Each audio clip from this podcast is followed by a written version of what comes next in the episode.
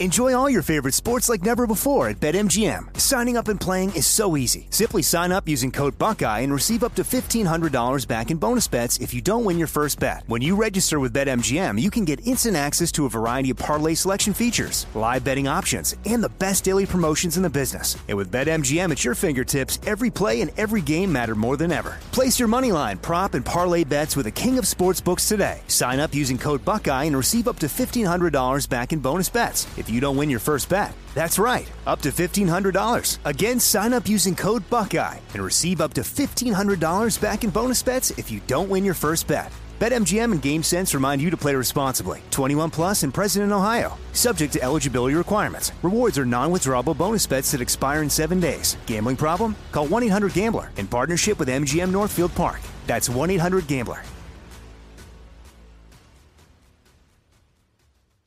When you buy Kroger brand products, you feel like you're winning. That's because they offer proven quality at lower than low prices. In fact, we guarantee that you and your family will love how Kroger brand products taste, or you get your money back. So next time you're shopping for the family, look for delicious Kroger brand products because they'll make you all feel like you're winning. Shop now, in store, or online. Kroger, fresh for everyone. Open a limited time 11 month certificate at Kemba Financial Credit Union. At 5.25% APY, it's more than triple the national average, plus, it's a safe and secure way to grow your money. Visit your local branch or kemba.org slash CD for details. Offer expires May 31st, 2024. APY equals annual percentage yield. Restrictions apply. $500 minimum and $250,000 maximum deposit. Advantage status required. Comparison based on bank rate average. Federally insured by NCUA. Welcome, everyone, to the Sports Illustrated Media Podcast. I am your host, Jimmy Traina. Thank you for listening. Fantastic show today. We get you ready for the NFL season, which is finally here with one of the Mount Rushmore NFL voices, Al Michaels, now over at Amazon doing Thursday Night Football with Kirk Herbstreit. Excellent chat with Al about going to Amazon and not working at NBC anymore, but having chemistry with Herbstreit, what we could expect from the Amazon broadcast some some stories from his one year at CBS, uh, Howard Stern stories, stories about working with Chick Hearn, uh, who you saw in Winning Time, and Al having an experience with Chick Hearn, like Pat Riley. And show. It was great stuff with Al, and then uh, Sal Licata for Train of Thoughts. Give you a little best bet NFL pick. Get into the legalized gambling sites that I have some issues with. Discuss Sal uh, bringing a one and a half year old to a Met game, which was problematic to say the least. And Sal gives us some vintage Sal. And uh, we have a giveaway in the Train of Thought segment via Brady Brand, Tom Brady's company, giving away uh, some nice stuff here for the listeners. So there's a nice Brady Brand giveaway in Train of Thought. So make sure you stick around with that. Before we get to the pod, well, we're in the pod. Before we get to the interviews, let me just tell you if you missed any recent SI Media podcasts, check them out in the archives. Matthew Berry last week on his big move from ESPN to NBC. Two weeks ago, Roman Reigns from the WWE and Andy Staples on college football. Uh, three weeks ago, Tim Burke, aka Bubba Prog on Twitter, on the Manti Te'o documentary on Netflix. Check those out. Subscribe to the podcast, rate and review. All right, Al Michaels, followed by Train of Thoughts with a giveaway in that segment right here on the SI Media Podcast. All right, joining me now, always love having him on, SI Media Podcast regular, Mount Rushmore broadcaster, man, part of the greatest live TV prank call of all time, and a man who has never eaten a vegetable. He is now the Amazon play by play man, Al Michaels. Al, thanks for doing this. How are you?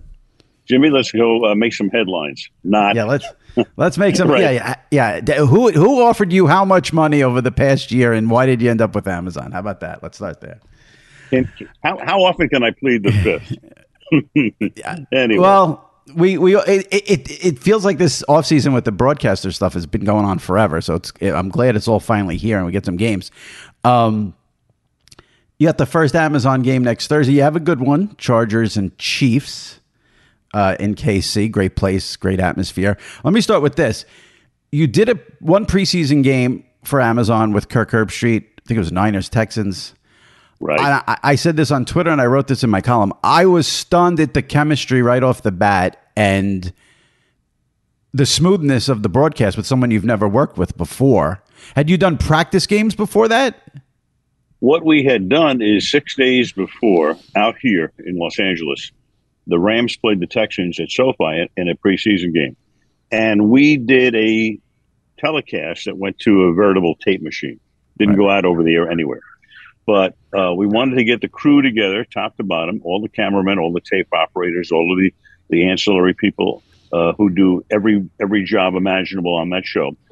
Uh, about I'd say 90 to 100 people, and how is this going to work? And we started, and we started to do the game, and right off the bat, I felt very comfortable with Kirk.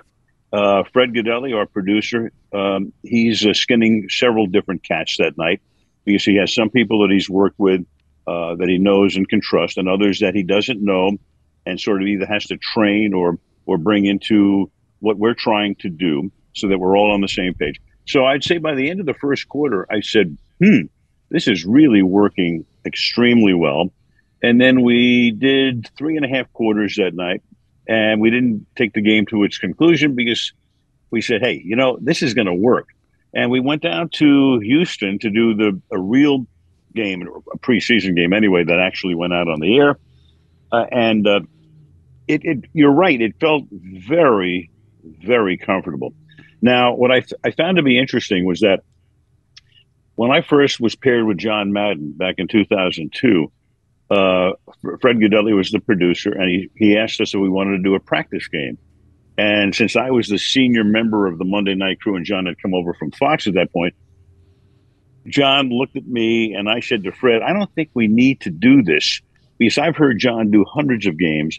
John has heard me do a couple of hundred games. I think we know the rhythm. And right off the bat, I mean, by the second commercial in our first game, I went, this is that part, it's easy as pie. Uh, pretty much the same thing with Chris Collinsworth back in 09 because Chris and I had done one game when John had a week off in 2008. I'd known Chris for a long time. My brother was actually his producer at NBC back in the 90s. Uh, I thought Chris was tremendous before I ever worked with him. That worked. So with, with Kirk, I didn't really know him until April, and then we had uh, a couple of days in New York together and a couple of other um, meals and meetings and phone calls. And I knew his rhythm and he knew mine. So I, I, I don't want to say I was shocked by it, but I was very pleasantly surprised and walked away from the booth that night saying, you know, for a preseason game where you're not talking about any strategy, where it's kind of like, you know, the, it's the Wild West in a way, and, and, and we're going to the sideline reporter, Kaylee Hartung, a lot. It's not like a regular season game, but I feel really comfortable going into that Charger Kansas City game next week. Yeah. When you're doing that, as you're doing it, are you thinking, "Wow, this is uh, smooth, smooth sailing here. There's no issue." Do, are you talking to Kirk about how smooth it seems, or you don't do that during the game? I think there was almost by osmosis a feeling that you know you don't want to say, "Hey, this is fantastic. This is great," because we have a tendency to do that too much in this business. Uh, let it, it, it was rolling along, and I think we both felt as if it was rolling along, and it was good. And I've always likened it, Jimmy, to you know the, the game. I've always said is a melody. We provide the lyrics, and the greatest songs ever recorded were, were songs that had the lyrics perfectly matching the melody. Because if they don't, it sounds like you know heavy metal. Um, I'm not saying you want to sound like Perry Como, but you know no, nobody no, nobody nobody would nobody would even know who uh, Perry Como is in, in, this audience, but um, it, it, just you want it to flow. You want it to sound, right. not sound cacophonous, and so that is what we're actually trying to do. We're trying to you know to blend. And I really felt, and, the, and the, the feedback I get now, naturally, your friends are going to tell you, you know, that was great. But friends that I really trust that are inside the business that know what this is about, uh, they were pleasantly surprised too. Yeah. A lot's been made of Kirk doing the two games, the Thursday night Amazon with you, and then Saturday, usually Saturday night. Once in a blue moon, it's during the day if it's a big game with with Chris Fowler over at ESPN on college football. Has eh, I don't, you know, I know Troy has said it's pretty grueling. Troy Aikman. Um, has, has Kirk come to you for any advice? Have you talked about him doing the two games? Any tricks or tips that he's got to do, or do you think you know he's young enough where he can handle it and it's not a big deal? I think I'm, I'm sure he can handle it. I mean, the physical toll is going to be taxing. because he's going to do a Thursday night game. Then, you know, he has to do the game day show, which is fine if right. it's in the same locale as the night game. If you're in, I don't know where, Athens, Georgia, right. or Raleigh, North Carolina, wherever he's going to be. But if he has to do that show for three hours in the morning and then get on a plane, which he's done in the past, and fly to Eugene, Oregon, yeah, I mean, uh, uh, God bless, and I hope everything works out great in that regard. And then he has to, with this schedule, pretty much fly home after the game on Saturday night to be in front of his television set on Sunday because we only have three days to ramp up for the Thursday night game and to watch those games on Sunday Ticket or, or whatever platform we can to get ready for for next week. So yeah. it's it's going to be quite uh, quite the endeavor. Uh, the only thing I've really told him is uh, make sure you take a lot of vitamin C.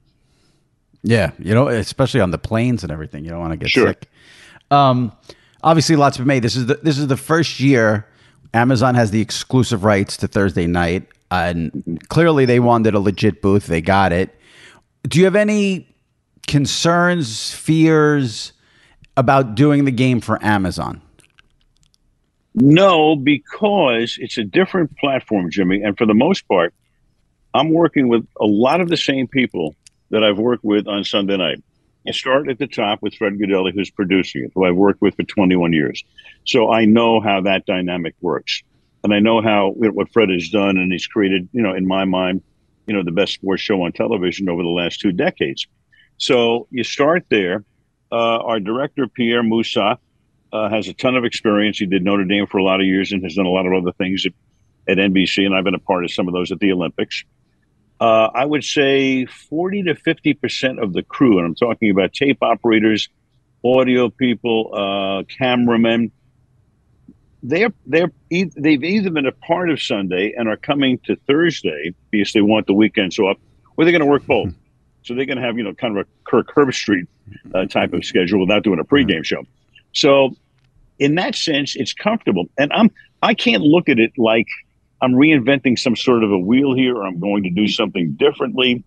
I'm, I'm going to try to, you know, look. It's it's not a case of doing it differently. It's a case of can we do it better? Can we tweak it and make it perfect? We're always looking to pitch the perfect game. So there's a big comfort level there, knowing uh, I'm not, you know, flying blind with a new producer and a totally new crew. And this is why Jimmy Amazon had to they don't they didn't have the infrastructure to do this, so they had to partner with an entity, either NBC or I think Fox was in that mix for a while. I think CBS dropped that early in terms of, of a partnership. So they had to they had to acquire the infrastructure. So because of that, I would say uh, my comfort level is far more than it would have been had I been going in blind. The biggest takeaway I saw after that preseason game was a lot of people were remarking about how it felt like a Sunday night game. It looked felt, sounded like Sunday Night Football, which I think is a huge win for Amazon, huge win for you guys. You know, there was a I now listen, I I I'm in the business, so I I hear things, and you know, the NFL and Roger Goodell. Eh, you correct me here. You're the one who should be speaking this more than me, but they're involved in in the broadcast part of of this. They're not going to let someone come in and reinvent the wheel. I think you know we've seen Apple do this with baseball on Friday nights. Some people like it, some people don't like it.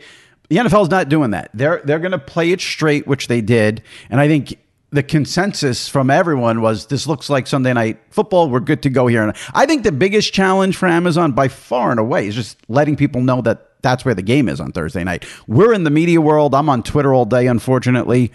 You'd be surprised. You know, I still have to this day people who I know, friends, sports fans, saying to me, is the game on local? Is it only on Amazon? You know, they don't understand. The game is only on Amazon unless the two teams are in your market. Um, so I think that's the biggest challenge is just getting people to know that it's there only, not anywhere else. Uh, I would agree with you. And I think Amazon, in, in terms of promoting it or, or, trying to show people, hey, here's what you do. And, you know, they tell me, I don't know what the exact numbers are, but something 150 million people already subscribe to Prime Video. So if you do, and if you watch Prime Video, you just go there right. and the game will appear. You go there at seven o'clock Eastern time, and the pregame show comes on, and then the game will will follow that. So that part of it's going to be easy. The people who who don't have it, I think you know, obviously they want to know how to get it, but you know, a lot of people. I think the only thing that's really different with other streaming services here. If you have Netflix, uh, and a lot of people have Netflix, obviously, you you know you, it's it's on demand. I mean, at four o'clock in the morning, you want to watch a movie, you do. Three o'clock in the afternoon, whatever it is. A year later, it's there. Hmm. This is a little different in that it's live. So right. you know, you at, at, at seven o'clock Eastern time, you want to make sure you're there. So that'll, you know, some people I'm sure will be late to the game trying to figure out where do I go? How do I see this? Uh, I think that will evolve over time, uh, from what I understand. And again, a lot of this is probably, look, my kids, my grandkids all understand everything about this, right? So they're in that demographic, and right. maybe I'm not necessarily in that demographic, but I, I, I would know how to to log on. Uh, it's different. It, it, it's different. Uh, it, but it, it will. And, and, by the way, Jimmy, you mentioned it had a, a Sunday night feel. So if you have the number one show on television for 11 consecutive years and counting right now, and that's why why on earth would you want to not do it that way? Right. You know, right. I mean, what, why in the why in the world would you want to? Well, what, because some people, one? because some people come in with their egos and want to do a you know look at me Hello? look what i'm going to do reinvent the wheel so that's oh why. yeah yeah oh jimmy look i'm telling you look I, am all for young people getting into the business and all of that and i don't want to sound like a codger and get off my lawn all that crap because i do believe in the enhancement and bringing the young people along and a lot of them are fantastic and, and they evolve and they see what's going on and then there are some as you say who come in with a big ego and it's the finger snapping fast talking crap right? And they'll they'll say to something like, "Hey, did you ever think about doing it this way?" And there was a guy in the uh, not too uh, distant past when I was doing the NBA, and he sort of had a little bit to do, a lot to do with how the NBA telecasts were going to be constructed. And he said to me, uh, "Hey, did you ever think about doing it this way?" I said, "Did I ever think about it?" Twenty years ago, we did it that way, and then I had to take him through the timeline to where we are right now. So God bless him. If you have an idea, great. But don't tell me did you ever think about doing something when, you know, at this point, I don't want to say I've done everything, but I've done everything. I you won't. I know you won't give me the name, but can, what did he want you to do? Can you get specific? I would love to know what he wanted you to change or what he wanted you to do. Oh, it just it was the structure of the telecast and how things were being presented. I can't right. I can't think of specific examples, but it was kind of like that. You know, that finger right. snapping. Hey man, right. you know I'm here and, and believe me, I've, I've, been through a ton of those people through through my career. Not, I shouldn't say a ton, a few, because for the most part, the younger ones coming up, I'd love to see them evolve. I'd love to see them. You know, I know so many people right now. Sean McManus runs CBS Sports, was a production assistant of mine right. for a long time. Bill Bonnell, you know, produces college football on on um, um, on Disney. Work with him. So I work with a lot of these people you know, as like interns and production assistants, and I, am thrilled to see you know where where they've gone. Uh, give, give me the single most ridiculous piece of advice someone tried to give you. The single most ridiculous mm-hmm. piece of advice in terms of your broadcasting. It, you know, it, there's no one single thing. Once in a while, somebody will say, you know, why don't you, you know, sound more enthusiastic? Why don't you that's a big one. I see that with a lot of broadcasters. You know that that is, but let me tell you something, Jimmy. Here, here's my feeling about this. I've been watching sports since I was six years old. Loved sports. Watched. I watched bowling from Paramus, New Jersey, when I was a kid in New York. I mean, you know, on Saturday nights. I watched everything. I have learned to be in concert and in sync, and as a fan with the game. And again, I go back to that lyrics melody thing. If the game is dull, don't holler the game at the audience. Don't scream the game at the audience. Be, maybe you can be a little bit above a dull game. And if a game is great, don't go over the top of it. The game by itself is great. And so when the game is great, I find myself talking less than more, maybe in ellipses um, uh, and, and captions more so than complete sentences. So that's that's how I view things. So again, it's a case of I can't say it's the most ridiculous piece of advice, but occasionally, once in a while, you know, people say, "Well, Al sounds like he's bored with the game." I'm not bored with the game. I'm just trying to be in concert with the game. It's as simple as that. Right. Um, so with Amazon, I think it's like I think Amazon Prime to get to subscribe and get all the free delivery. It's like 170 180 dollars a year. Now, I hope you get that for free now.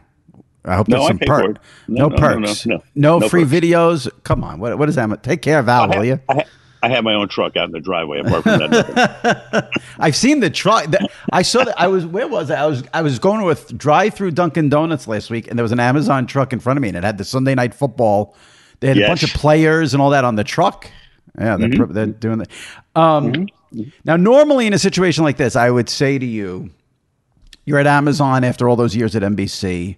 Is there a part of you that maybe wants to stick it to NBC a little bit and show them you still got it? You're still the number one guy. They should, but you're still working for NBC because you're going to call a playoff game for them, and Right. they named you emeritus. Now, first of all, what is what is that? What what is what is your duties? What is your responsibilities as the emeritus at NBC Sports? well, in, in addition to doing the playoff game, I guess I would be the guy in the bullpen in case something happened and I, they needed to, me to fill in on some on some show.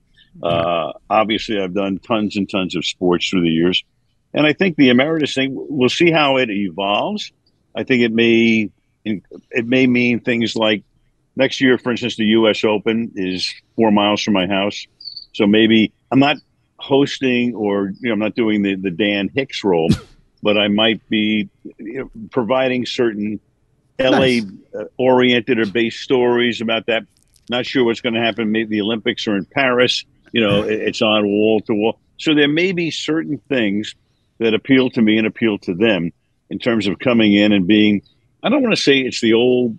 You know, you you might remember Jack Whitaker. Jack Whitaker kind of did the essays, that sort of thing. Right. Uh, maybe it goes in that direction. I just don't know at this point. Right now, I'm just I'm thinking football, football, football until the end of the year. And and how important was it for you to get that playoff game with NBC? Well, that was part. You know that that was uh, already built into the contract uh, with Amazon because that was NBC having two games, uh, one on probably on Saturday, one on Sunday, though they conceivably could be on the same day. And so Tirico and Collinsworth will do one, and I'll do the other game. Uh, whether I don't know whether it'll be Saturday or Sunday, but no, it, it's uh, look. Anytime you can be a part of a playoff game, and you know, as you know, I've done eleven Super Bowls and I don't know sixty postseason games. It's fantastic, and some of the greatest postseason games in NFL history. So, yeah, I'm I'm very happy to be a part of that too, and at least you know keep my uh, my fingers in the pie for uh, postseason. And, and a big, big thing for every broadcaster, every play-by-play guy, especially in the NFL, and especially on the standalone games, which is what Thursday Night Football is, is obviously the schedule. Uh, I'm sure you were devouring the schedule when it came out to see where. I thought, listen, they've got to take care of Sunday night. There's been a bigger emphasis on taking care of Monday night. Sunday 425 is always going to be a top game. I thought they did a pretty good job taking care of Amazon and you guys there. I, I- went through it. I think there were only like, you know, maybe two clunkers the whole the whole year. I I, I think uh, there was Commanders at Bears where week six, which is early enough where I you know if later in the season that might be a problem. Maybe I think, and then later in the season you have Jaguars Jets week sixteen. I don't know why they did that to you, but that's that's just me speaking there. But you had to be overall, I think, pretty happy with what you got, right? Well, you start with the fact that every team has Right, to every- be on at least at least once, but there are two teams that don't have to be on because we have 15 weeks, 30 teams, and then as it turned out, there were some vagaries in the Tennessee schedule, so we have Tennessee twice. We have them at Green Bay, and then we have our last game. I think is uh, Dallas at Tennessee. So the there are only three teams we don't have. The Giants, surprisingly, I thought we'd do a game in New York with them. Uh, Minnesota, you know, kind of a funny uh, team to not have on the schedule, and Detroit, and you can sort of understand, you know, where the Lions have been. Uh, maybe they'll play their way back into, um, you know, the schedule next year. Right. So we have 29 of the thir- of the teams. I looked at the schedule. I said, good opener. Uh, second week, week three of the season, our second week, Pittsburgh, Cleveland, very interesting. You know, good rivalry. Third week, Super Bowl uh, participants, Cincinnati against Miami. Indianapolis goes to Denver is really good. I think we've got a New Orleans Arizona game. I mean, there's some interesting matchups here Yeah. about you know teams that don't play each other a lot. the Washington Chicago game, if nothing else, you're talking about two major markets. Right. Major. Right. right. You know, I mean, Chicago, uh, they haven't been very good, so they don't appear on Sunday night or Monday night very often, uh, at least in the last couple of years. But it's always good to have a Chicago game on. Uh, and then going down the line, you know, I looked at uh, the Baltimore, Tampa Bay. You know, you got Brady and Lamar Jackson right. supposedly. Who knows what you know what actually happens that night? And you're right, a couple of clunkers in there, but sometimes the clunkers turn out either to be really good games or teams are like shockingly surprising. I mean, we have a Carolina Atlanta game uh, somewhere down there in I think October or November. So if Baker Mayfield lights it up, I mean, all of a sudden that game now has more sheen than it would be just saying, "Hey, Carolina's playing Atlanta in November." Right. Well, here and here's the thing, as and you know this as well as anyone. Even with the clunkers, thanks to legalized sports betting, you will still have an audience for that. I mean, all you need to know about the NFL is they had a Steelers Lions game on NFL Network on a Saturday night and it got more viewers than Yankees Red Sox on Fox, which was in I think 40 million more homes. So I think the legalized sports betting helps you out with the clunker. You know, Jaguars Jets week 16. If it's a standalone game, the, the betters will be there. Oh, there's no question. Yeah. Oh, you you and I both know. I mean, yeah. uh, you can also look, and I've always been the rascal, and I've always loved to fool around with point spreads and over and unders and all of that. And I was able to do that through the years, and people would say, "Well, the league doesn't want him to do it, but look at this. He's the rascal. We love this." Okay, I get that, and you know, my all my buddies love love that.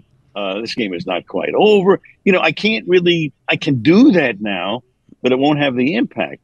But. I think, I think people sometimes can get so immersed in this. I just don't want half the country going to Gamblers Anonymous by the end of the year. Yeah. You know, I, I think it's fun to bet on a game and all of that, but if you're starting to bet the mortgage money or the or the kids' tuition or something, you better get yourself some help. So right. I think you know legalized betting, good.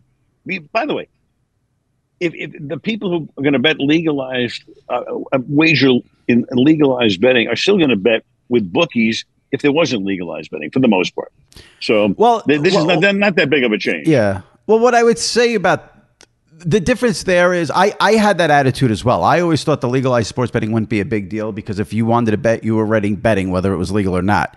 I've mm-hmm. changed my tune on that a little now that I've dabbled in all these websites because what's gonna what, what what's becoming bigger and bigger and bigger each day and is just the live betting is a huge thing.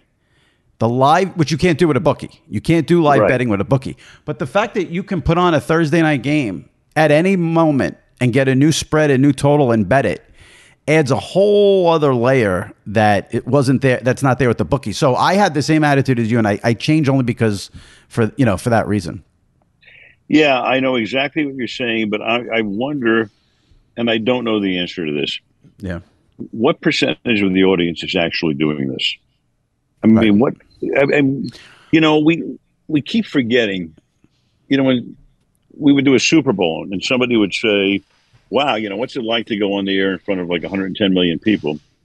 And I would say it's real simple in my mind. 330 million people live in this country, so 220 million people are not watching this.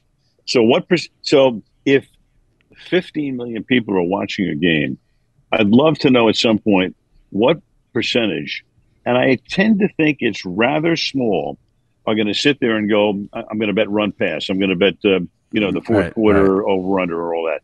I, I just don't know. But I don't think it will be all pervasive because everybody would run out of money by a certain point. Right. I, I, I do think. I mean, listen, it's going to get bigger. That's that's that's why all these networks are trying to capitalize. I agree with you. The percentage is probably not what we think, but mm-hmm. when it's the Jets Jaguars in Week 16, the percentage will be very high. yeah, probably. I'm not sure the percentage of the total audience will be that high, right. but the percentage of those watching will probably be higher. Listen, Jimmy, the only fear I have with going into this package is that, uh, and, and Nielsen's going to rate everything right now yeah. for the first time ever, I guess. So I'm, you know, I'm a little nervous about that. I don't know how that's going to work out. But if um, I see, if I see the Dude Perfect on the alternate feed outraged us one night. I'm done. I'm announcing my retirement.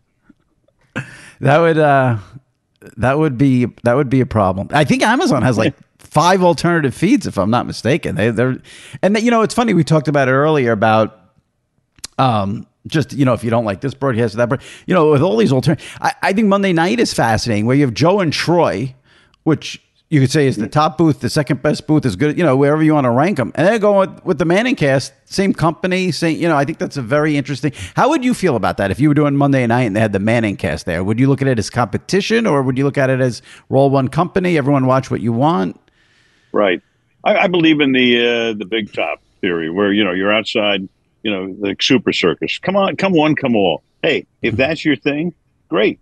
I have a, I think a lot of people and I love the Manning cast. I mean, it was great last year. Those guys are they're, they're sensational. They are one offs in terms of doing something like that.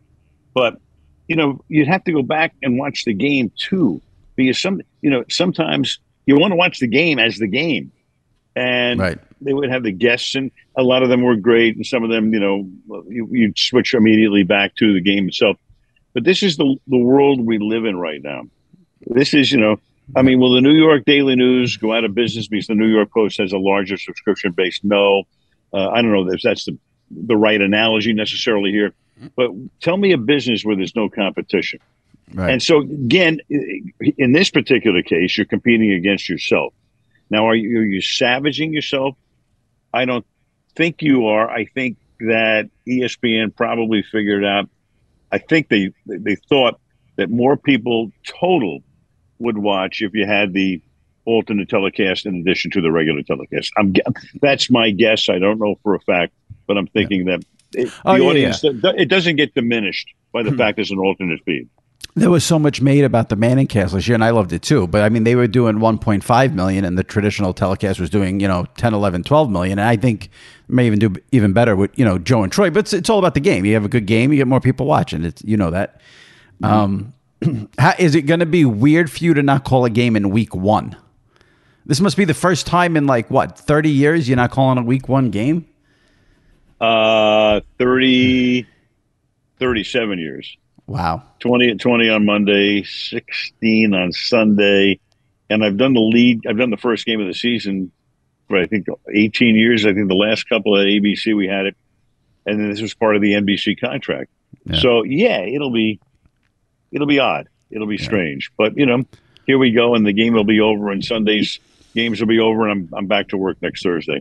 Enjoy all your favorite sports like never before at BetMGM. Signing up and playing is so easy. Simply sign up using code Buckeye and receive up to $1,500 back in bonus bets if you don't win your first bet. When you register with BetMGM, you can get instant access to a variety of parlay selection features, live betting options, and the best daily promotions in the business. And with BetMGM at your fingertips, every play and every game matter more than ever. Place your moneyline, prop, and parlay bets with the king of sportsbooks today. Sign up using code Buckeye and receive up to $1,500 back in bonus bets if you don't win your first bet. That's right, up to $1,500. Again, sign up using code Buckeye and receive up to $1,500 back in bonus bets if you don't win your first bet. BetMGM and GameSense remind you to play responsibly. 21 plus and present in Ohio. Subject to eligibility requirements. Rewards are non-withdrawable bonus bets that expire in seven days. Gambling problem? Call 1-800-GAMBLER in partnership with MGM Northfield Park. That's 1-800-GAMBLER.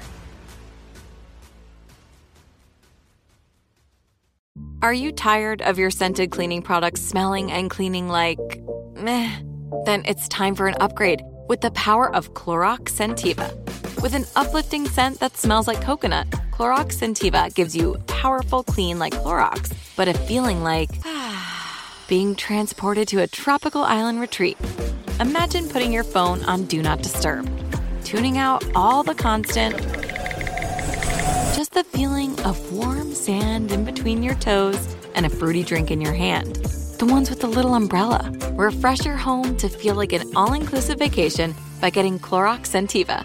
Also available in grapefruit and lavender scents at a nearby retail store. Okay. I love Walker Hayes. He's amazing. He's so fun, such a great entertainer. And that's why I'm so excited that JCPenney and country music singer songwriter Walker Hayes are partnering together on a new limited time men's collection for the everyday guy. The Walker Hayes for JCPenney collection is an upbeat playlist of instant classics with laid back appeal and down home vibes. As a dad of seven kids, he knows exactly what fathers want and need when it comes to their style. This collection reflects his casually cool styles with outdoor inspired details and versatile colors. Perfect for the guy living the t shirt life or someone wanting some fresh options that feel just as good. It's easy to wear, affordable styles that celebrate the ultimate family man, along with the quality, durability, and sensibility dads appreciate. Available online Saturday, May 4th at jcp.com and in store Thursday, May 16th, just in time for Father's Day. Limited time only. JCPenney, make it count. I want to s- switch gears completely and talk about something that I've been me- wanting to talk to you about all summer. Because over the summer, I read a book uh, that came out last December about the NFL today. I think it was called You Are Looking Live by Rich Podolsky. Did you read the book? I did. I talked to Rich too. So Okay, we right. had a long interview. Yeah. So when I was reading that book one day, sitting on Jones Beach, relaxing, there were a couple of things in there that I about you that I I was like I, I got I cannot wait to have Al on the podcast to discuss this because I didn't. I don't know how I never knew you didn't do a year of football at CBS. But bef- forget before we get to that, let me go. I'm gonna. This is a circle, but we'll get there. Did you watch HBO's Winning Time on the Lakers? I watched the. Yeah, I did. You mean the one that destroyed Jerry West? Okay, so a big theme the in one. that a big theme in that was how they treated Jerry West and Jerry, but uh, the other guy who came off horrifically was Chick Hearn, and in one of the knew. episodes, there's a, there's a famous episode where Pat Riley becomes his analyst, and this is in the show, so who knows what's real, you know? And in the show, they have Chick Hearn basically telling Pat Riley, "When I put my hand up like this, you stop Mm-hmm. talking," and Chick basically didn't want Pat Riley to ever speak. And then I read in this book that you worked with Chick Hearn, and it sounded like there was a similar experience there. So you go all the way back to 1967. I get a job with California Sports Incorporated. They have the Lakers. They're building the forum. It's Jack Kent Cooke. And the Los Angeles Kings are coming into the National Hockey League for their inaugural season. And I get a PR job, which may lead to being the color announcer for maybe the Kings. And they bring in Jiggs McDonald to do the games. And maybe they're thinking about me, the kid. I mean, this is a million years ago. I get a call from Jack Kent Cooke one day. He says, Alan, only Jack and my mother called me Alan. Uh, I want you to meet me at the airport. We're going to fly up to San Francisco because the Lakers are playing a preseason game against the Warriors at the Cow Palace. Go up there, and now I see what's happening. Chick Hearn did not want to work with any analyst. He wanted to do a one man show. And I was used, to, to make a long story a lot shorter, as the sacrificial lamb because they wanted Hot Rod Hundley to be the analyst. So they had to grease the skids and send me in there as the sacrificial lamb so that Chick would go, I can't work with this kid. It wasn't anything about me. And Chick and I became great pals through the years. And I did the appreciation piece in the LA Times when he died. Uh, he, so he he didn't want to work with anybody. So on we on a television game, I wouldn't appear at all. I would do statistics. On a radio game, he'd let me read the stats at halftime and at the end of the game. That was it. I did four preseason games and I did seven or eight regular season games and got fired. We're making a road trip early in the season and we're going to go to Boston and Cincinnati where the Royals was playing at that time. And I put my bag on the plane. I was also the traveling secretary. I had all of the tickets and I'm handing them out to the players. Jerry West, Elgin Baylor. Think about this. You know, Darrall Imhoff, Archie Clark, um, Bill Van Breda Kolff was the coach. And Van Breda Kolff is about the sixth or seventh guy to get out of a cab. And he, sa- he says, Give me the tickets. He said, Call Alan Rothenberg, who was working in the uh, Laker front office at that time for Cooke, and, uh, and, don't get on the plane. So I know I'm going to get fired, right? I mean, I'm embarrassed as hell. And on top of it, I've got to get my bag off the plane. Now, this is 1967, where at least you can go to the, you, you know, I'm, we're flying United, and they somehow were able to get the bag off. And I was standing there as a lonely, forlorn figure at baggage claim watching it go round and round and waiting for the one bag to come off, which it did. Got in the car, going to the Beverly Hills office, and of course, I'm out of there. Did And Chick end Cooke- up working with Hot Rod Hundley? He did. Okay. Correct. So, right. in fact, not only did he wind up working with Hot Rod Hundley, but when I turned the game on the next night, there was Chick with Hot Rod, right? One night later. So they'd already sent Right. Hot Rod to Boston. So that was my Laker experience. Of course, that was one and done and out of there and all. And as I say, you know, I mean, uh, Cooke was just uh, full of bombast and bullshit. And uh, but that was Jack Kent Cooke. And Chick and I, as I said, Chick and I became great friends, and we we Yeah. understood what had happened. Yeah, yeah. It sounds almost like a Sopranos episode. Like you had to get whacked so they could bring in Hot Rod Hundley to work with Chick because Chick didn't want to work with someone so young and inexperienced. Right. I was 22 years old at that point. You know, I had Right, no right. experience. What the hell? Yeah. Well, he didn't come off great in winning time because the Riley story, you know, they make it seem like, you know, he didn't want Pat to ever, I to know. ever speak. And then the other, so you did what? One year of NFL at CBS? Yes, but before that, I did two games for NBC Regional Right. back in 1971, both featuring the Buffalo Bills uh, at Minnesota and at the Jets. And then I, in 1974, I did a, about eight games on NBC, regional games. Uh, and then, and then the following, so then NBC, I asked for like, you know, a little bit more money going into 75. They didn't want to pay it. And then all of a sudden I knew that CBS was interested in me. Uh, and, uh, and that's how I wound, wound up going to CBS. And the, the theme in the book was at that time when you were there at CBS for that year, Costas was also there. And they had Brent, I think. And it was Brent, like this. Brent, yeah, Brent was. Had- I think Bob. I think Bob came a little later than that. Oh, okay. I think Well, so. the, yeah. The theme was that CBS had all these young broadcasters at one time, where you know, I, and then ended up losing most of them until they Mm-hmm. then they fired Brent to have Nance, you know, take over that. yeah, spot. that, that, that was way down the line. Way This later, one- way later, yeah. we're, we're talking about the seventies here. Yeah, yeah. No, I was I was about the number four guy, four or five guy. So I started out I started out the season with my partner is Wayne Walker, the former Lions linebacker. Uh, and then Wayne gets fired because he didn't want to do a game when his family wanted to go to Disneyland and they took us off a game in LA and put us on a game in New England.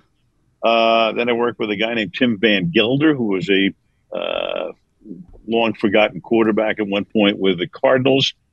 I worked. Oh, then I did a game. I did a game with Johnny Unitas, which was a, an unbelievable thrill for me. yeah. I mean, we did Yeah. we did New Orleans at Oakland, and that's when I first met John Madden. And I was living across the bay, and, and from Oakland, I'm living in Menlo Park, and I went to meet Madden. And the, the first conversation we ever had was about Travels with Charlie, the book by Steinbeck. That's what he wanted to do someday. And then who, who would know that 25 years later we would, you know, wind up making uh, our own little music together. Can you imagine that? Can you imagine that story today though? If a, if a game analyst at the at the week before decides he's not doing the game because he's going to Disney with his family. Wayne had married a an heiress, and they had a beautiful home in Tiburon overlooking San Francisco. And he basically said, "Screw it, I'm going to Disneyland." Right? I am going to Disneyland, and That's great. I'm not. I'm not going to go do San Francisco at, at New England. And That's that did it for. Wayne, who was also he was the anchor on the uh, the sports anchor on the CBS affiliate in San Francisco. But then hmm. th- they're moving me around. I had Johnny Morris with me, and then I get to Atlanta like week that'd be like week 13 or 12 it's later in the season. It's mid mid november probably. I don't know who my analyst is. They tell me i'm I, I don't know. So i'm standing i'm checking into the marriott hotel on friday night in downtown atlanta. And i look over into the next line and i see hank stram. And i thought well you know hank was a cbs guy and i said hank al michaels or we and he said i think so so that's how i met hank and then hank and i did the last I say five or six games that season together. Loved Hank, loved him. We had a, a blast. And I'll never forget the last game we do is Rams at New Orleans. We're going to go to dinner in the French Quarter on Saturday night before the game. And he calls my room at about six o'clock and he says, Can't have dinner. I got I'm, I'm going to go meet John Mecom, who owned the team. And I said, Hey, I said, Hank, this is great. I think you're back on the sidelines next year. Oh no, no, no, no. Okay. My phone rings the next morning at six thirty. We're going to leave the hotel around you know nine thirty for a mid a, a noon game. You got to meet me for breakfast. What? No, no, come come down. And then he says to me, he says, "Do you think I have a future in this business?" I said, "Hank, absolutely." He said, "You know, I got this opportunity." I said, "I know. I'm sure Mecom offered you the job." Hank, do yourself a favor. You're still a coach. Go back to the sidelines, and this will be available to you when you're done with this portion of your career. Okay, it'll be there. And uh, Hank and I became, you know, fast friends and great friends all, all the way to his dying day. Did, did you ever work with anyone over the, or maybe you didn't work with them, but a coach or a player who you thought could have been, would have been a great analyst, and they went back into the game and never got back into it? Is there? I don't mean I don't want you to say they weren't a great analyst because they weren't. I mean someone who could have and should have been good, but never pursued it or never went all out. A player, coach over the years, you thought really could have done a great job with it. I didn't work with him, but I think mm. Bill Parcells, yeah. had he devoted himself to this business, would have been fabulous. Because you know, Bill is he's unfiltered, but it's it's a smart unfiltered. There are guys who are unfiltered and it's stupid, yeah. or not not not particularly smart. Bill had all of the goods, and I think I don't know if I've told this story. I, I wrote about it in, in, my book that when Monday night Don Ohlmeyer came in to produce it in 2000, we wound up doing you know it was the Dennis Miller year. We had Dan Fouts. We changed the whole show around, but the original concept was to get Parcells to do this, and Bill had just left coaching. You know, he had the health issue, and he was with the Jets, and he's going to go into the front office, which was going to excite him to to the point where you know it could have been something that he wanted to do for a long period of time. And Bill and I had two extremely long conversations on the phone right after Howard Katz, who was running ABC Sports at the time, had contacted Bill. And we talked for at least an hour and a half on each occasion. And Bill was the guy who, as a coach, would always have all the answers. But in these conversations, he had all the questions, and the questions were great. And he wanted to know the forensics of everything that happens in the booth. By the time I'm finished with Bill, the second conversation, I say to him, Look, I said, I, I love where you're going. I think this would make a great team. Uh, I think the, the only thing I'm asking you to do is don't think of this as a halfway house. Those of us who do this show love it. It's our lifeblood. We're honored to be a part of it. So if this is going to be a, a, you know a way a, way station for you, no, no, no. Uh, just please do me that favor. And Bill says, I don't know what I'm going to do yet. I have to think about this very carefully. He said, but I'll tell you what, if I do this, I will be the best analyst that ever existed. So now I wanted him more than ever. But a week later, you know, he was thinking about it. He was right on the edge. But I think a lot of it had to do with the travel. Right. Even though they want to take care of that, you know, privately or whatever they had to do. I, I think Bill Bill hated to travel. And uh, I think even though he did go back, and I, I knew I knew at that point too, I said he had one more go round, and of course that turned out to be the Cowboys. Dallas, yeah. I I love that answer because I'm, I'm, a huge Parcells fan. Just as a New Yorker, I you know mm-hmm. I, I, was always fascinated by by the guy and the humor of mm-hmm. Bill. Mm-hmm. I, I, post this on Twitter every year when it happens, when it's his birthday, whatever.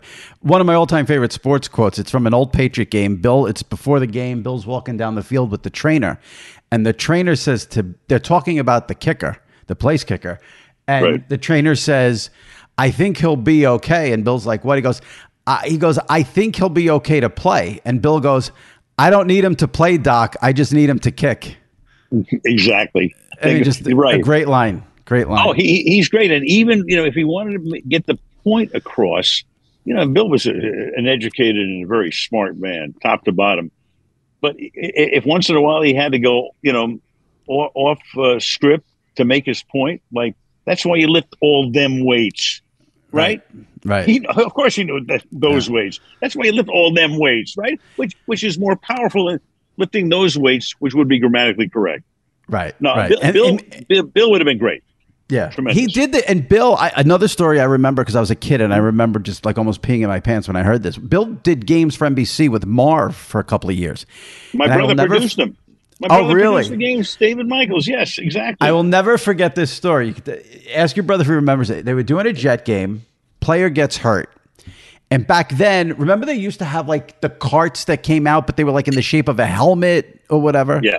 Mm-hmm. Bill goes on a rant about you have this tough 300 pound guy who's down and hurt and he's writhing in pain and you know pressure and then bring out this cart that's like for a 12 year old and you know bill's ripping the, the cart and there's you know marv is so great Right. there's like maybe two three seconds of total, total silence and then marv just goes bill not liking the jetmobile Perfect.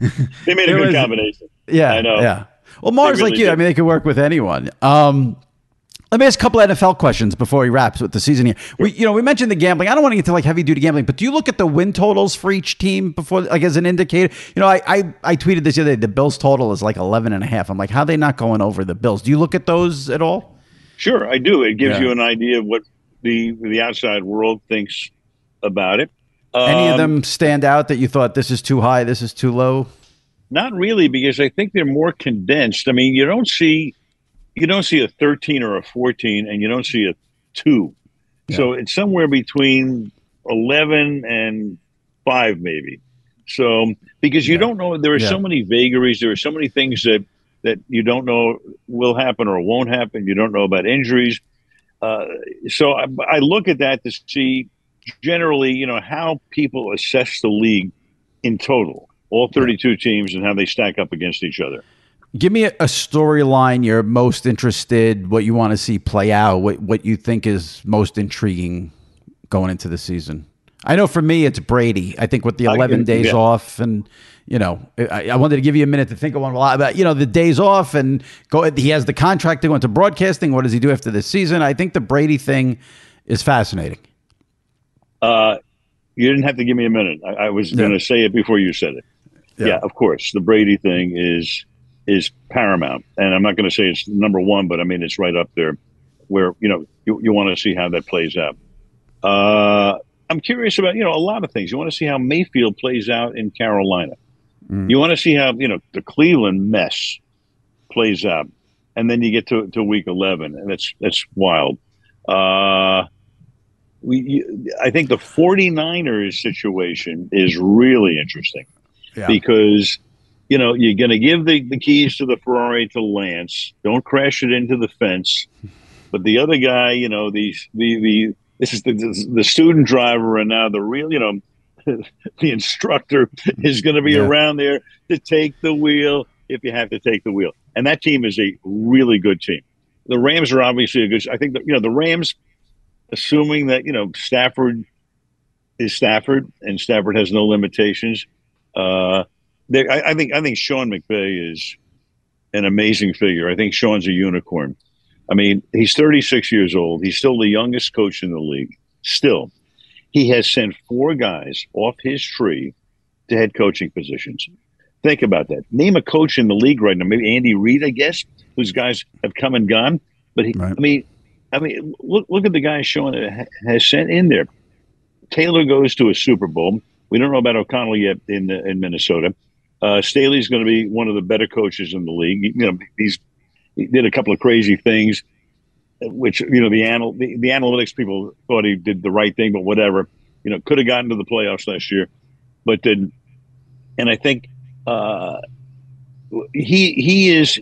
I really never quite met a guy like him who, and I, I've gotten to know him very well personally too, because he lives in L.A. and and you know we've had some uh, dinners together, and his brain is is off the charts. Not Yeah. just in football, in every he assesses things, he sees things, and I know every time I have dinner with him, I go back home and I say to my wife, I said, "How can a guy that young be that smart?" So, and you know, he almost there was a moment in time where he could have stepped away. Right. I was to mention there was an outstanding, really, um, there was an outstanding feature. It was very long, a couple of maybe like a month or two ago on McVay. I was going to try to look up who. wrote- I thought it was Kevin Clark. It might not have been. I think it was ESPN who did it. I want to get the, the the author right, but it was an outstanding feature on McVay, and they talked about him turning down the twenty million from Amazon and all this about what kind of guy he is and the wedding and you know it was it's a must read feature on McVay. I'll try to figure out who wrote it um, before we wrap, but it was good. The- let me ask you. I want to go back to Brady just one second. I don't. I mean, I'm not a football player. Who am I? I don't think his 11 day absence is that big of a deal in terms of what's going to happen on the field, wins and losses for the season. What do you What do you make of that? Oh, I'm with you 100. percent I mean, seriously, this this guy won't miss a beat. He's going to be what he was, whether he spent those 11 days in camp or didn't. Um, you know, in today's world, everybody wants to know, you know, wh- where was he? What was happening? You know, or is he fighting with Gisele, masked singer? What? Yeah, I mean, it's like crazy stuff. And then the rumors begin to float and fly around, and and who knows what happened. Uh, Tom, Tom will Tom will be what Tom would have been with those 11 days or not. Right. And Tom is, I mean, they talk about McVay as a unicorn. I mean, what, what do you say about Tom? How do you do that at that age? How do you do that? And I mean, the fact, you know, I thought I had done his last game ever, the, the Tampa Bay Rams game, where he leads them back from a, what, a 27 right. to 3 deficit. And then the Rams pull it out at, at the end. But he's back. And of course, um, he's must see TV. There's no question about that. Yeah. I'm torn because I, I love watching him play, but I want to see how he does as a broadcaster. I'm very curious to see. I mean, and I'm sure you are as a legendary broadcaster yourself. I'm sure there's some intrigue there to see how Tom does in the booth. I think he'll do better than a lot of people realize. You know, I read some uh, col- columns or comments from people saying, "Well, you know, Tom is too structured and he's too concerned about his image." Blah blah blah blah blah. The Tom I know will become immersed in, in this job. If, if Tom does this uh, at, at, whatever point, Tom is not going to phone it in. Tom is going to want to be great. I don't see. I, I, you know I've I've had a chance to play some golf with Tom, and he is he is a, a student beyond comprehension. And I watched him take a couple of lessons, and he wants to know everything about you know every, is the right elbow at a 27 degree angle to the left hmm. hip. I mean that he's that immersive. So I don't see Tom doing anything but working his ass off if and when he goes into broadcasting. Um, i feel you on that. I agree 100%. The author, by the way, the McVay feature, it's ESPN. It wasn't Kevin Clark of the Ringer, my bad. Seth Wickersham. It's a great feature yeah. from uh, early. August, if anyone didn't see it. Last one on the football. You have a Packers game uh, on the schedule. Uh, one of the Thursday nights, I believe. You have a Green we Bay do. game, right? Will T- you Tennessee. and Kirk you and Kirk any plans to do some ayahuasca to prepare for the game so you can be on the same page as, as Aaron Rodgers? Uh, I'm thinking about heading over to Aaron's house earlier in the week and figuring out what the hell this thing is, right? I, it gives you it gives you more self love. That was what he said. I, I, but we get them like week eleven or twelve, so this this thing is going to play out in different forms uh-huh. by that point. So it's not as if, you know, we have to start week one and get into this thing, which is a story in and of itself. But I'll tell you what, though, Aaron is, in terms of the players we meet with, you never come away empty. You always come away thinking. Now, granted, a lot of people he he's off putting to a lot of people because of stuff that they go, oh, what does that really mean? But but Aaron, you know, Aaron's got a, a, great brain. I don't care what you think about what he thinks, right. but I mean, the brain works. He really gets right. it. And you can't play at his level too without really having right. a, great brain in addition to the physical skills and all of that. But every meeting we have with Aaron is um, elucidating, informative, um, and fun in a way. So he's one of those guys. You know, sometimes you go into a meeting with guys and go, "Oh, geez, can't wait to get out of here. Goodbye. Thanks, thanks very much." Not with Rodgers, Yeah. Never. All right. Well, maybe you, you know, in the off season, you go to Costa Rica with him or wherever it was, and do a little trip. no, that's Brady. Brady goes to Costa Rica. Oh, that was. Oh, yeah, that was. Yeah. Well, we he went to South America, didn't he? He was someplace in he was, uh, Colombia or Brazil. He, he's or working hard. He's working hard he's to. Work, I know for that home life. um, let me ask you that since we're mentioning it, it would, you know. that's a really dicey subject. Do you feel like when you if if you had a patriot if you had a Patriots. If you had a Bucks game this week, do you mention rumblings about him and Gisele? Do you stay away from that because it's so personal? I think that's a tough one for you guys to navigate because it's only been stuff we've seen in the post. So I don't know, you know, how you handle that. How I handle it is I have to know it's true. I have to know it's true. Otherwise, I'm not. I'm doing a disservice to him. I'm doing a disservice to the audience, and frankly, myself and my reputation.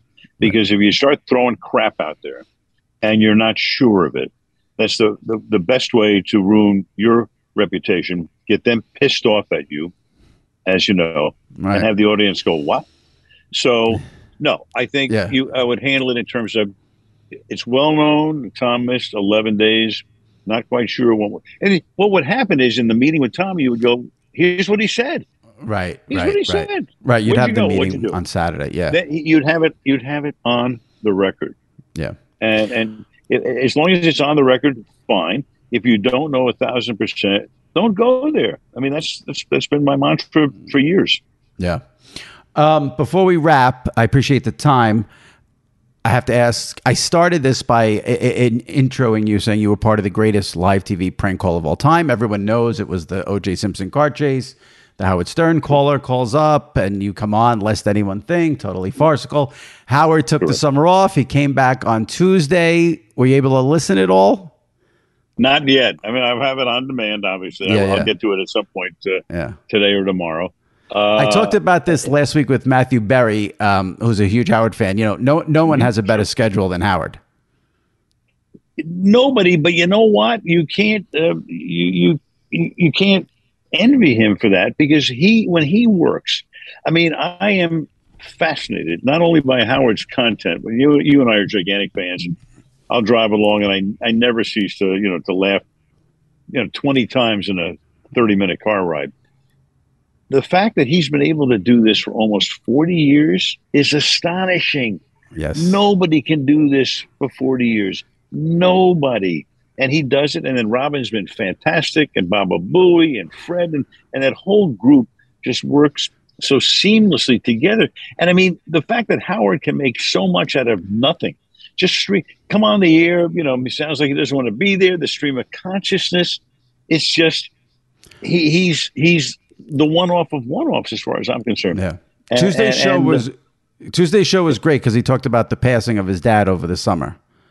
Oh, yeah. So that was a that was the majority of the show, and and Oh Howard spoke about him like only Howard can. So you should absolutely uh, check that out when you get a chance. Oh yeah, yeah, yeah. Hey, Did, did he imitate his dad? Oh Did yeah, they, they played the He old had to do a clips. He- Yeah. I, I think the best line he had was um, he was talking about his dad's last days when his, you know his dad wasn't well, and Yeah. and then finally passes. And Howard said, he, he you know when he died, he did what he did his whole life: ignore me.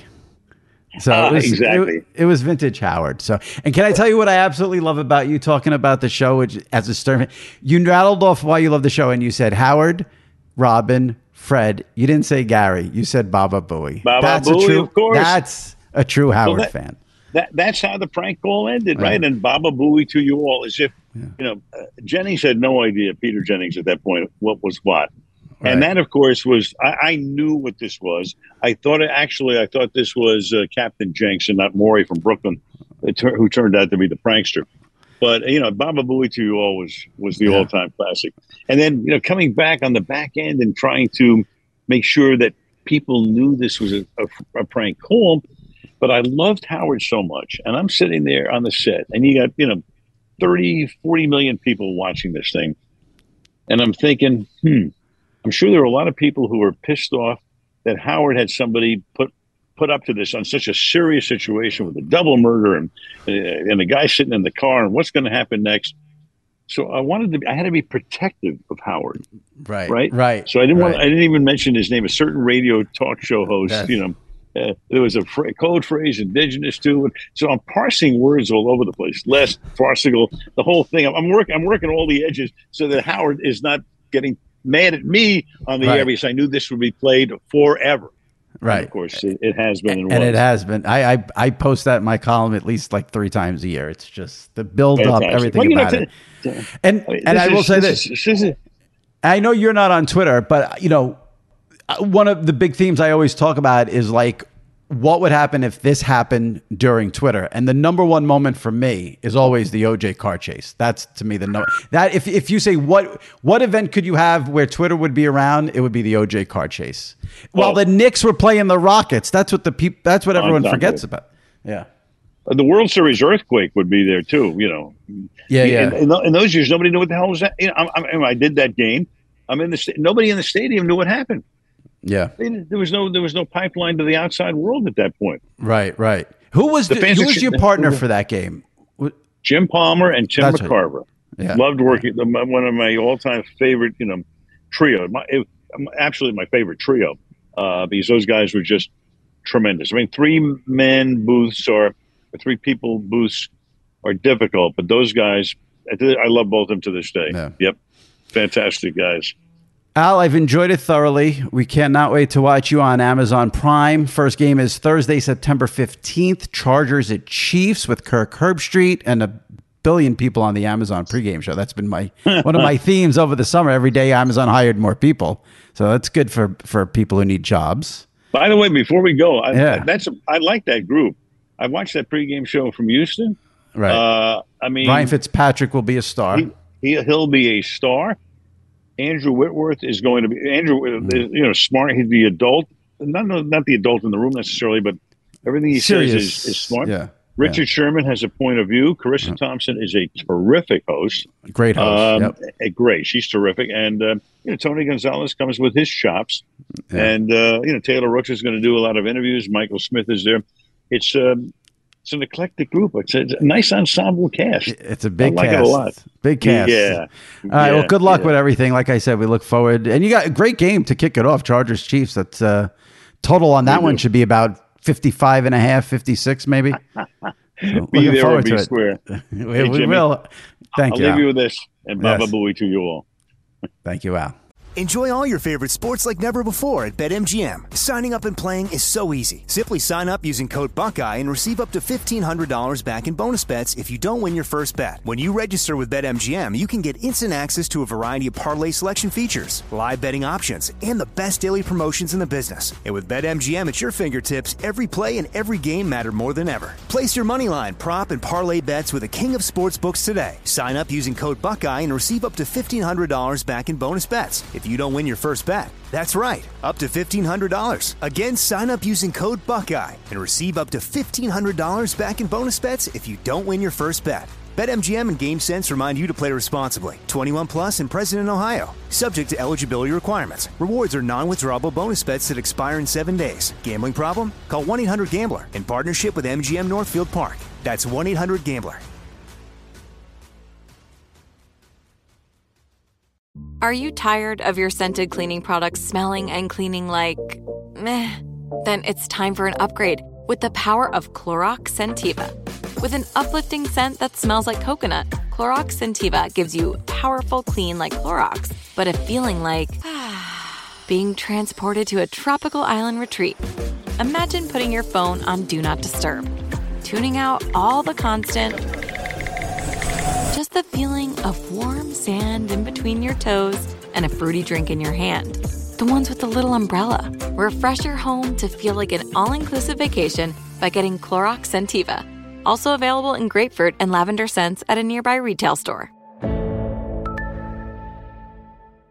Okay. I love Walker Hayes. He's amazing. He's so fun, such a great entertainer. And that's why I'm so excited that JCPenney and country music singer songwriter Walker Hayes are partnering together on a new limited time men's collection for the everyday guy. The Walker Hayes for JCPenney collection is an upbeat playlist of instant classics with laid back appeal and down home vibes. As a dad of seven kids, he knows exactly what fathers want and need when it comes to their style. This collection reflects his casually cool styles with outdoor inspired details and versatile colors. Perfect for the guy living the t shirt life or someone wanting some fresh options that feel just as good. It's easy to wear, affordable styles that celebrate the ultimate family man, along with the quality, durability, and sensibility dads appreciate. Available online Saturday, May 4th at jcp.com and in store Thursday, May 16th, just in time for Father's Day. Limited time only. JCPenney, make it count. All right, joining me now, as he does every single week, for our Train of Thoughts segment from WFAN Radio New York, SNY TV in New York, my buddy Sal Licata. Sal, how are you? Um, not as well as you, as I know this is like heaven for you with week one upon us. Week one is upon us. But why are you not? What you you love the NFL? Why are you not No, I mean I'm Oh. all right. It's just with the baseball in New York, and then with the work schedule. It's you know obviously this is a busy time of year. It's exciting, no question about it. But I'm still in baseball mode with the Mets and the Yankees before football. So, and then once this starts, obviously Thursday into Sunday, it's just going to be beautiful chaos, but chaos nonetheless. You can handle both sports at the same time. You've done it your whole life. Now the is the- Mets are never in the I- playoffs. What do you Oh, mean? That's true. That's true. I love this time of year. Can I tell you what I have been so into for two weeks and have watched it every single day for hours and hours every day is the U.S. Open. really? Yeah, I always watch the U.S. Open, but I've been extra into it this year. I watched the I Serena match Friday. Yeah, when she Friday night? lost. Yeah, when she Yeah. lost. Set all most watched tennis match ever on ESPN was that Friday night Serena loss. Yeah. Um, but I'm into it, and I love this with the you, little tennis during the day, baseball at night. Now you mix in the football. You're betting on it? night. Of course. I had Tiafoe today. That's why I'm all pumped up. no, I don't. Even But know spe- what it is. speaking of betting in football, let me start with this because I I tweeted about this on Saturday, but I just need to get this out of my system. They legalized sports betting in New York in January of this year. So that was when we first started here in New York to be able to use all the sites, FanDuel, Caesars, DraftKings, BetMGM, etc. So this is the first time I've been using those sites for college football. I, the NFL, it was the playoffs, but there were so few games. You know, in the playoffs, you have a, you know a couple of games a day. But this is the first time legalized the betting sites, the apps with the full slate. Those sites suck. Oh, I hate every one of them with a burning passion. Give me my illegal offshore site any day of the week. Okay, number one, half the games don't have team totals. I am a team total addict. You know that. Over 20 points for the Giants, over, you know, they don't have that. they have them on some games, they don't have them on all games for college football. Okay. So that's a problem. Uh, on most of those, on Caesars, you can. The other sites, you can't. You can't buy points. I always buy points. I will never bet a game minus three and a half, minus uh, plus six and a half, minus. I always buy the half point. Wow. Can't can't buy points on FanDuel and Draft, DraftKings.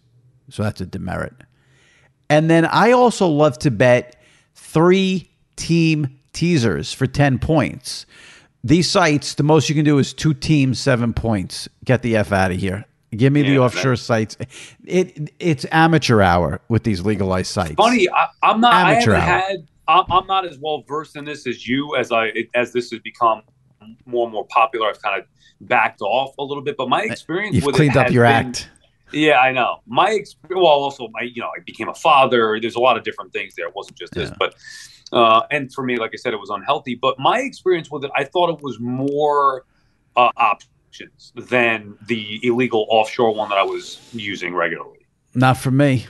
This Hmm, is completely, le- totally less options. The offshore sites have everything. You could bet 10 team teasers, eight team teasers, this many. I mean, and the fact that you can't buy points. I never It's- bought points anyway. I always hated doing that. And the one thing that I hated about the account that I used is that it was a max four team parlay. I'd rather do, like you said, eight team teaser or six team parlay or whatever. I want to go back to the days where I picked up the white card in high school or at the bar, circled no, the little no. numbers. That's what I want to go back to. No, I I'm going back to the offshore sites. If I get arrested, I get arrested. I don't care. Um, It wouldn't be the first time. I, I was going to say something about that, but I moved on. Um, the uh, I just no team totals on half the college football games ruined my Saturday. It was ridiculous. It was ridiculous. Did you bet? Um, you must have bet like an animal come Saturday morning. Noon to what? 1 a.m.? I, I I go light week one. I, you got to see even in the NFL. Like I'll probably just bet two or three games this week. You go light. We're gonna pick. We're gonna give you a best bet at some point during this, but for that we're gonna give you a best bet every week. We'll make some kind of bet, maybe a steak dinner or something like that. Whoever has the best record, or I don't know, bring a listener. Who knows? We'll figure something out. But we'll give you a best bet every week, and we'll make it a contest.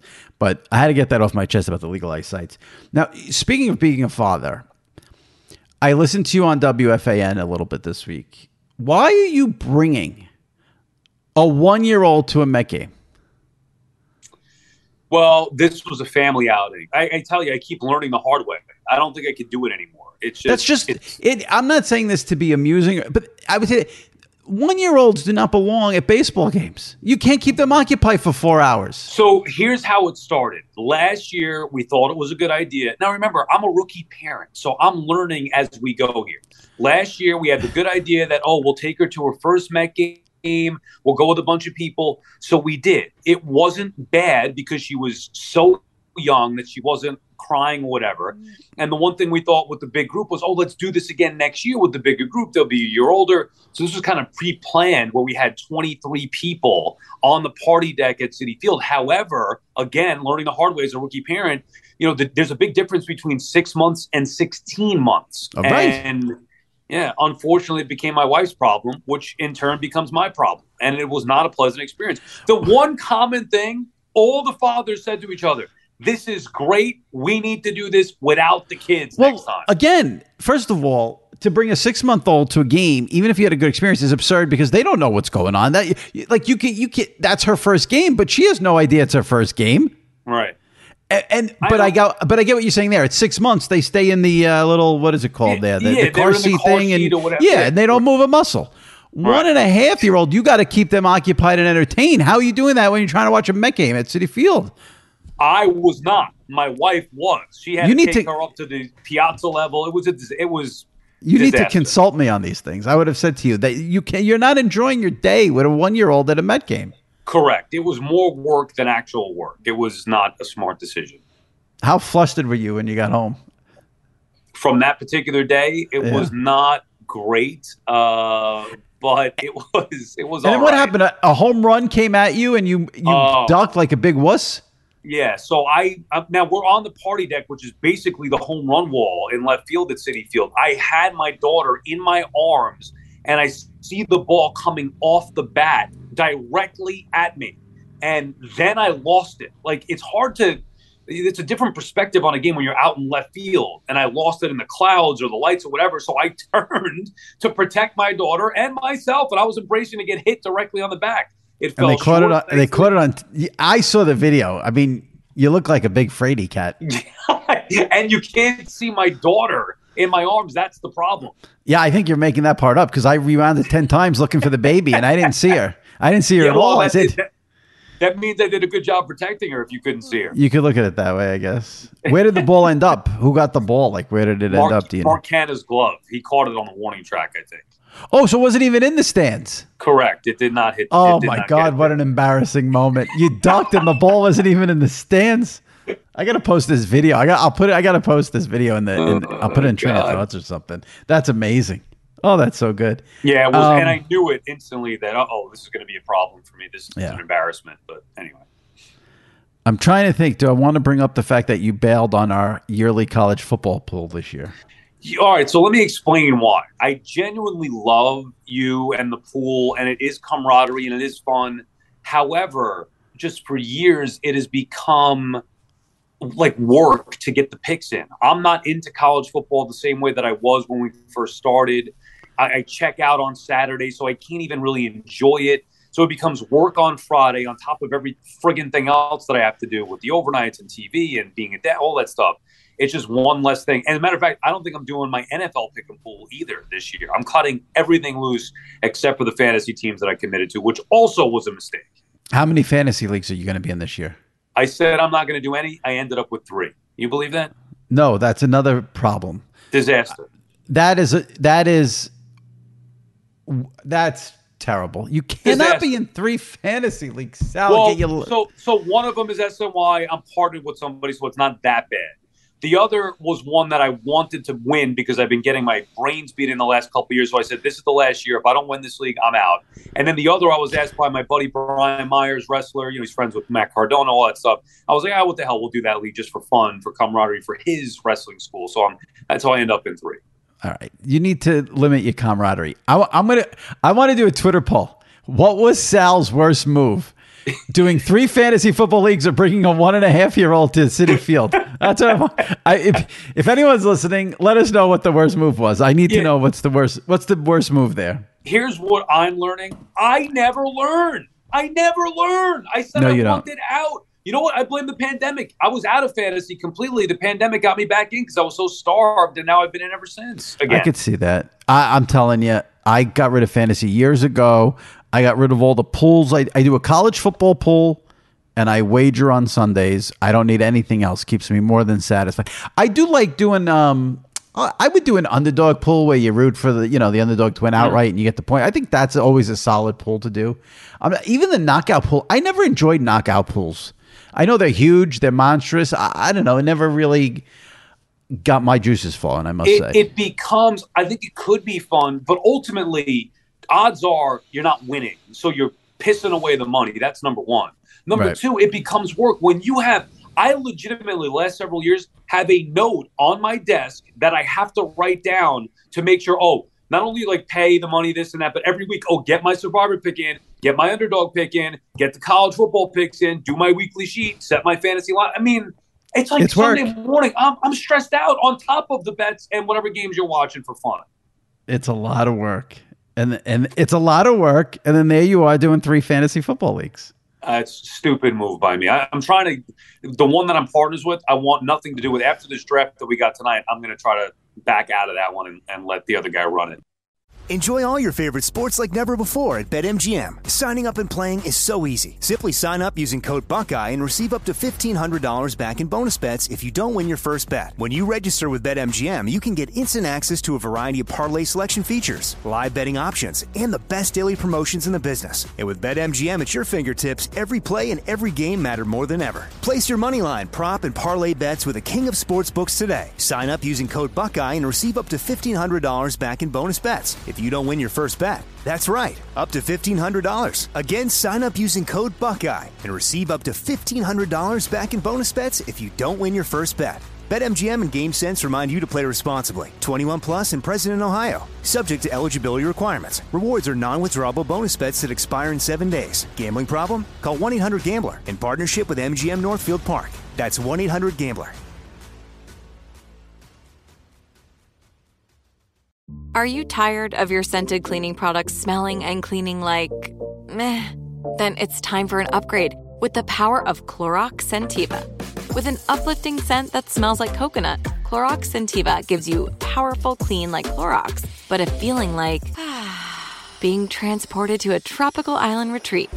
Imagine putting your phone on Do Not Disturb, tuning out all the constant just the feeling of warm sand in between your toes and a fruity drink in your hand. The ones with the little umbrella. Refresh your home to feel like an all inclusive vacation by getting Clorox Scentiva. Also available in grapefruit and lavender scents at a nearby retail store. Okay. I love Walker Hayes. He's amazing. He's so fun, such a great entertainer. And that's why I'm so excited that JCPenney and country music singer songwriter Walker Hayes are partnering together on a new limited time men's collection for the everyday guy. The Walker Hayes for JCPenney collection is an upbeat playlist of instant classics with laid back appeal and down home vibes. As a dad of seven kids, he knows exactly what fathers want and need when it comes to their style. This collection reflects his casually cool styles with outdoor inspired details and versatile colors. Perfect for the guy living the t shirt life or someone wanting some fresh options that feel just as good. It's easy to wear, affordable styles that celebrate the ultimate family man, along with the quality, durability, and sensibility dads appreciate. Available online Saturday, May 4th at jcp.com and in store Thursday, May 16th, just in time for Father's Day. Limited time only. JCPenney, make it count. All right. I gotta I gotta change gears here. We're doing something we don't really do often on the pod, but this involves the greatest quarterback of all time, Tom Brady. Recently, in the Train of Thoughts column, I ran a giveaway where I gave away it was three sets of five pairs of Tom Brady's underwear via the Brady brand company. Nice. And it was a big hit. And now we're going to do it on the podcast. I want to reward the listeners of the podcast. So the nice, fine folks at Brady Brand are providing five lucky SI Media podcast listeners. You have to be in the United States. It's the one caveat. We did the, you'll like this. We did the, the contest in Train of Thoughts. Three winners. One was from Canada. Okay, not a big deal. And one was in Poland, which it kind of freaks me out that someone in Poland is reading my column, but uh, that Yeah. that's good reach there. But you know, there's some shipping issues, so you have to be in the United States to win this contest. So the nice folks at Brady Brand, five lucky listeners will get the newest seamless performer knit shirt that Brady uh, has been wearing the last several weeks off the field, and you get more Brady Brand underwear. So, and you can check all that out, bradybrand.com. The NFL season is here. What better way to celebrate than by looking like the greatest quarterback of all time? So you get the Brady Brand shirt, the Brady Brand underwear. So here's what I'm going to do. I'm going to make it very simple. Go to Apple, leave a five star review, and let me know in your review how I can get in touch with you, either a Twitter name or an email. And if we get more than five, I'll, I'll throw the names in a hat and pick out five. If we get just five, then those five people win. And the key though is to put a Twitter and email so I can get in touch with you because I got to get your size, get your address. So all you got to do is leave a five star review on Apple, tell me how to contact you, and you get the. Uh, we'll do a little. Pick it out of a hat, and we'll say uh, we'll give people till next week. We'll give people you know till next next time we tape, and you get the five five winners shirt from the Brady brand and uh, the underwear from Brady Brand all on BradyBrand.com. So that's how we're going to do this. Love it. Have you tried these out yet or what? They sent me the underwear, and they're actually really good. I spared everyone the, the the you know me wearing them and posting it on Instagram. No one needs to see that. We you know so. Hey, But if I win our picks contest, I want to see that picture of you posted on Instagram. You in the Brady underwear. Well, then the I'm gonna have to I'm gonna have to think of something for you then. we could we could figure something out. Let me see. What would I what would I pick? For, what would what would you hate? I'm trying to think what what I would what like what would embarrass you. I can't. Oh God, haven't haven't I been embarrassed enough in my life? We need, we need Uh, you you have to you have to maybe maybe we'll uh uh, maybe you'd have to send like a nice tweet to Roger Clemens. I know Oh, you hate him. God. You hate him more than any athlete alive. Oh, Did you ever get a response? Uh, did you ever get a DM response from Mike Piazza? no, no, that was it. No, that's it. It's over. It's fine. People can check last week's podcast. Hey, I got story. something. I got something for you that was even worse. Yeah, yeah. I texted Burkhardt after he threw out the first pitch at Citi Field the other day. Right. Nothing back.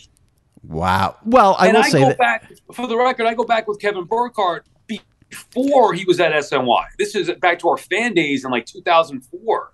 So, did you text him like about coming on your radio show? No, no, it was during he threw out the first pitch. It was like a Yeah, big yeah. deal. He was in the broadcast booth on SNY, and I, I knew that he's probably getting bombarded with text, but it, it made me think of something that we used to do back in the fan newsroom. That when I saw him throw the first pitch, so I sent him a little note, just hey, nice job on the first pitch. That form looked familiar. Blah blah blah. Now I didn't say who it was from. I assumed he had my number, but maybe he, he changed the phone or doesn't have my number anymore. But still, Burkhardt and I were boys, and now he's big time in me. All right. He So there's a couple. Super Bowl. He forgets about little old Sal. there's a couple of things there. I thought maybe you texted him to come on the radio show, given that the NFL season started, new number one broadcast at Fox. So if you were just texting him a little friendly text, then bad job by Burkhardt not responding. Now you say now, when was the last time you texted him? Like he, you think maybe he doesn't have the number in there? I mean, maybe a year ago, maybe you know, a year and a half. I don't text him all the time, but Well, I'll I'll I'll tweet that out as part of the tease for this, and maybe he'll respond to you. I should Yeah. text him to see if he writes back to me. Then oh, yeah, that'll piss me off even more. Yeah, I know But I think- text you back. I know. I just saw him. He did the. He did the. uh He did a bunch of. I think what podcast did he? I saw him on Schein. He did Schein's podcast this week. So he clearly got back to Adam Schein, and uh, Something had a. So I, he must have not had my number or known who it is. Something happened because there's no way KB. I mean, come Yeah. on, we go way back. Marchand wrote a huge feature on him. I think this week. I saw. him. Yeah, so he could. So he can legitimately be busy. He could be big timing you. He can maybe not have the number. I don't think he's big timing me, but I was a little surprised that he did not get back to me. I will. All right, I'll put it. We'll we'll we'll have an answer next week. Point is, that's worse than Piazza for me. Well, yes and no. I mean, Piazza has no excuse to not write you to not DM you back. With He's like Burkhardt, Piazza. We don't even know each other. Like you know. yeah, but Burkhardt either could not, either he doesn't have your number, or you know he probably got a million texts maybe that day, and you just got lost in the shuffle. Uh, right. I think that's probably what happened. But I will when I tweet this out on Thursday. I'll say, "Did Kevin Burkhardt snub Sal Licata?" And we'll see what happens.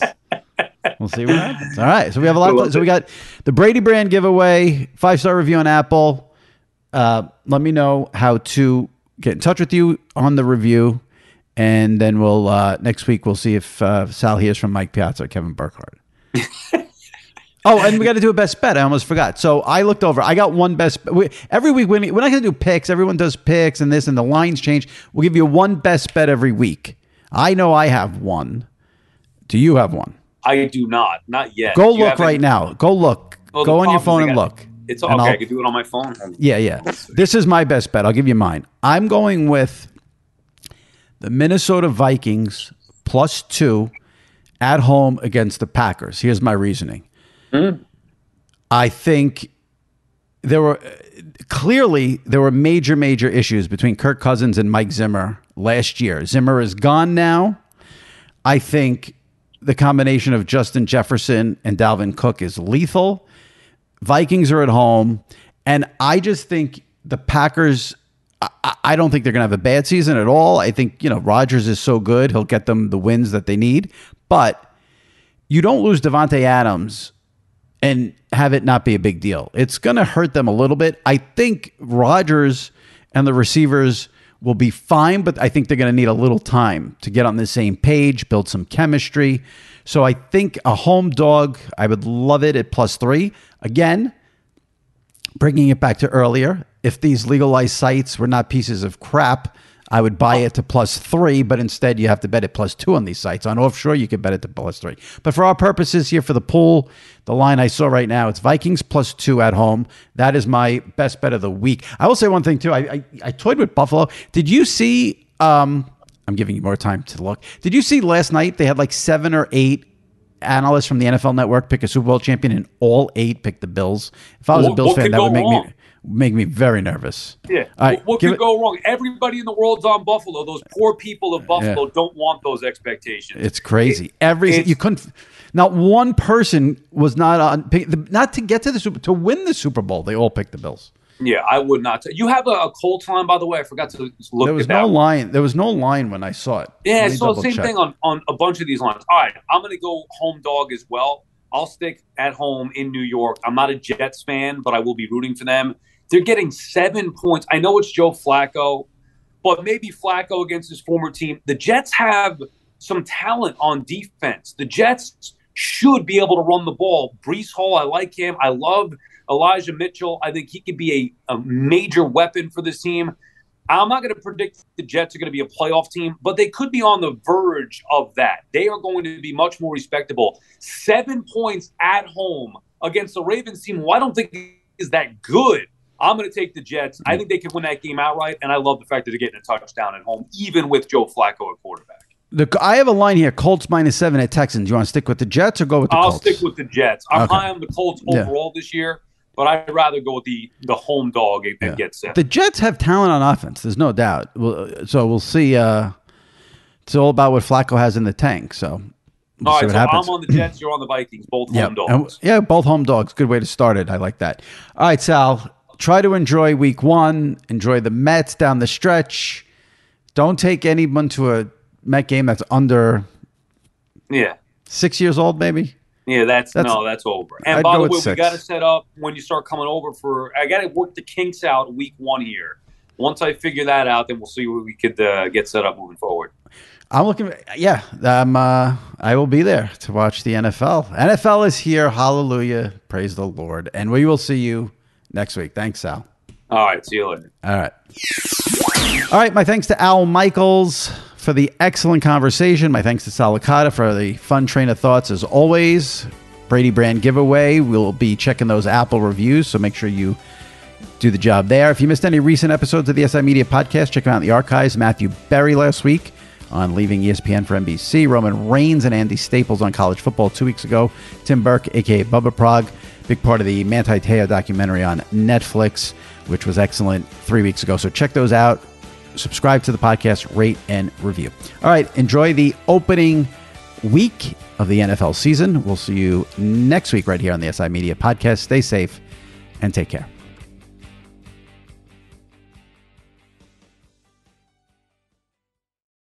At Bet365, we don't do ordinary. We believe that every sport should be epic. Every home run, every hit, every inning, every play. From the moments that are legendary to the ones that fly under the radar. Whether it's a walk-off grand slam or a base hit to center field. Whatever the sport, whatever the moment. It's never ordinary at Bet365. 21 plus only must be present in Ohio. If you or someone you know has a gambling problem and wants help, call 1-800-GAMBLER. Open a limited time 11 month certificate at Kemba Financial Credit Union. At 5.25% APY, it's more than triple the national average, plus, it's a safe and secure way to grow your money. Visit your local branch or kemba.org slash CD for details. Offer expires May 31st, 2024. APY equals annual percentage yield. Restrictions apply. $500 minimum and $250,000 maximum deposit. Advantage status required. Comparison based on bank rate average. Federally insured by NCUA. I'm so excited to tell you JC Penney and country music singer-songwriter Walker Hayes are partnering together on a new limited time men's collection for the everyday guy. What I love about Walker Hayes is his laid back nature. He's a family man and being a country megastar while also having seven kids. You know he likes to keep his style cool and casual. This new collection is perfect for the guy living the t-shirt life or someone wanting some fresh options that feel just as good. It's easy to wear, affordable styles that celebrate the ultimate family man, along with the quality, durability, and sensibility dads appreciate. Available online Saturday, May 4th at jcp.com and in store Thursday, May 16th, just in time for Father's Day. Limited time only. JCPenney, make it count.